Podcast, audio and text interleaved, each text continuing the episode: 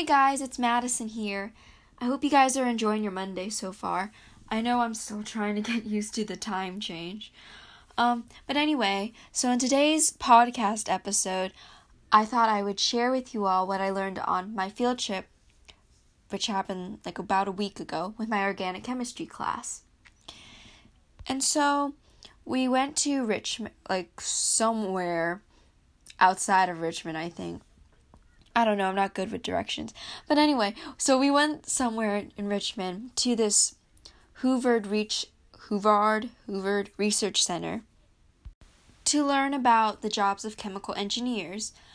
Um, about a couple of days prior, I had to research what chemical engineers do, and they basically apply the principles of chemistry, biology, physics, and mathematics to solve a variety of problems, such as fuel, drugs, and food.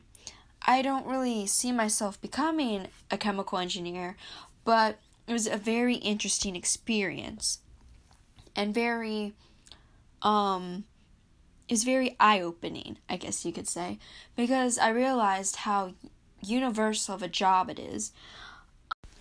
Now, I'll talk a little bit more about the chemical engineers later on in this episode, but right now I think it's best if I talk about the lab center just so you get like a basic idea of what it is and what it does.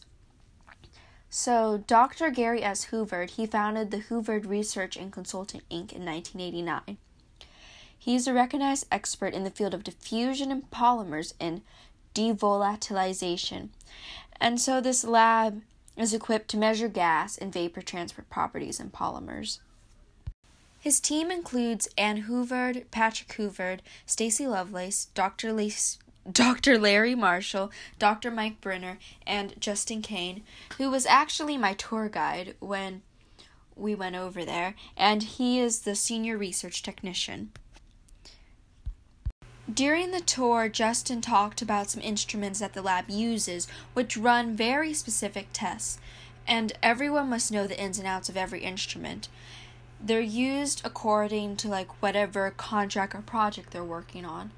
So I'm gonna list some of the instruments that they have 3D printers, accelerated aging studies, colorimetric analysis, density measurements, differential scanning calorimetry, dynamic mechanical analysis, Fourier transform infrared, gas vapor permeation, gas chromatography.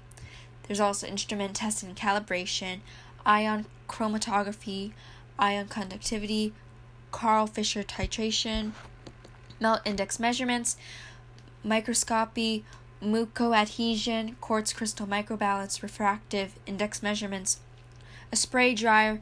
I think I actually saw some when we were when we visited there. Surface tension measurements, tablet press, thermogravimetric analysis, thermal degradation kinetics, thermal conductivity, and viscosity measurements. I I think I kind of butchered a lot of those names, but that's just some instruments that they used. And Justin, he mentioned that they were working on five projects, but I don't really remember all of them or any of them. I just know that they're currently working on five projects.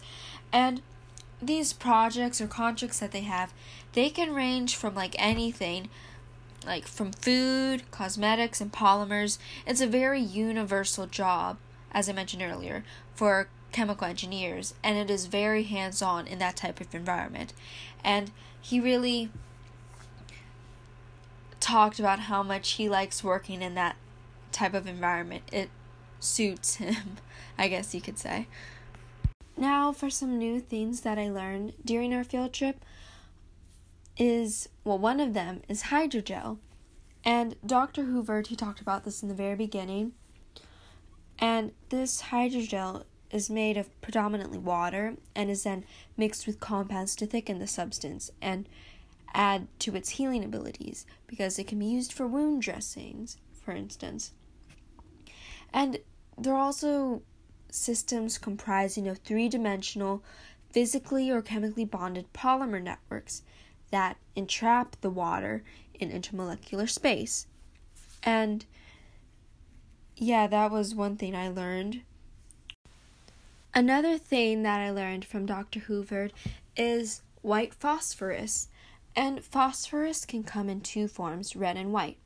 Red phosphorus is considered harmless, but white phosphorus is highly toxic and it reacts violently with oxygen. So, it's recommended, highly recommended, that it be stored under water or paraffin to stop it from spontaneously combusting. And after learning about this white phosphorus, I decided to do some Google researching. And it was discovered 300 years ago when the Hamburg based alchemist Hennig Brandt boiled urine and continued to burn this residue that formed. And this white phosphorus that he produced, it ended up becoming a poison for murderers of the time. And the detectives, they would see if it, since white phosphorus glows in the dark, they would check for that to see if it's been used. So that's a little interesting tidbit I thought I would share.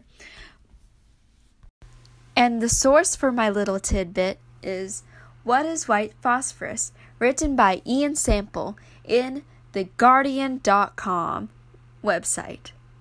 Another thing that I would like to share that makes this field trip even more fun and such a great memory for my senior year is that when we were heading to the Hoover Research Center, we actually got lost because Google showed us the directions to Dr. Hoover's house, not the lab where it is presently located. And we didn't realize this until we actually got to the lab and the daughter explained to us that Dr. Hoover used to do all of his research and stuff at the house, and but now it's in its new location, which has been open for 13 years. So that's all I'm going to share with you all tonight regarding my field trip to the Hoover Research Center. It was a very great learning experience, and I hope to do more things like this in the future. So, shout out to Mrs. Jensen for making this field trip possible and organizing it. It was, I really learned a lot about chemical engineers. Originally, I thought it just related to chemistry, but it's so much more than that. It's biology, physics, mathematics. I can only imagine how hard it is for these types of engineers to train and to understand and work with all these different types of equipment and not only that, but working for each individual project because they can range from any different subject of science food, cosmetics, polymers. And that just seems like a very hard job. But this whole field trip really broadened my view of chemical engineers. Okay, so I think that's all for today. I'm sure you all are probably tired of hearing me speak. This podcast might be seven, eight, or nine minutes long, but thank you all for listening. This is the very first episode of Welcome to Senior Year podcast. I'm Madison. Goodbye and see you next week.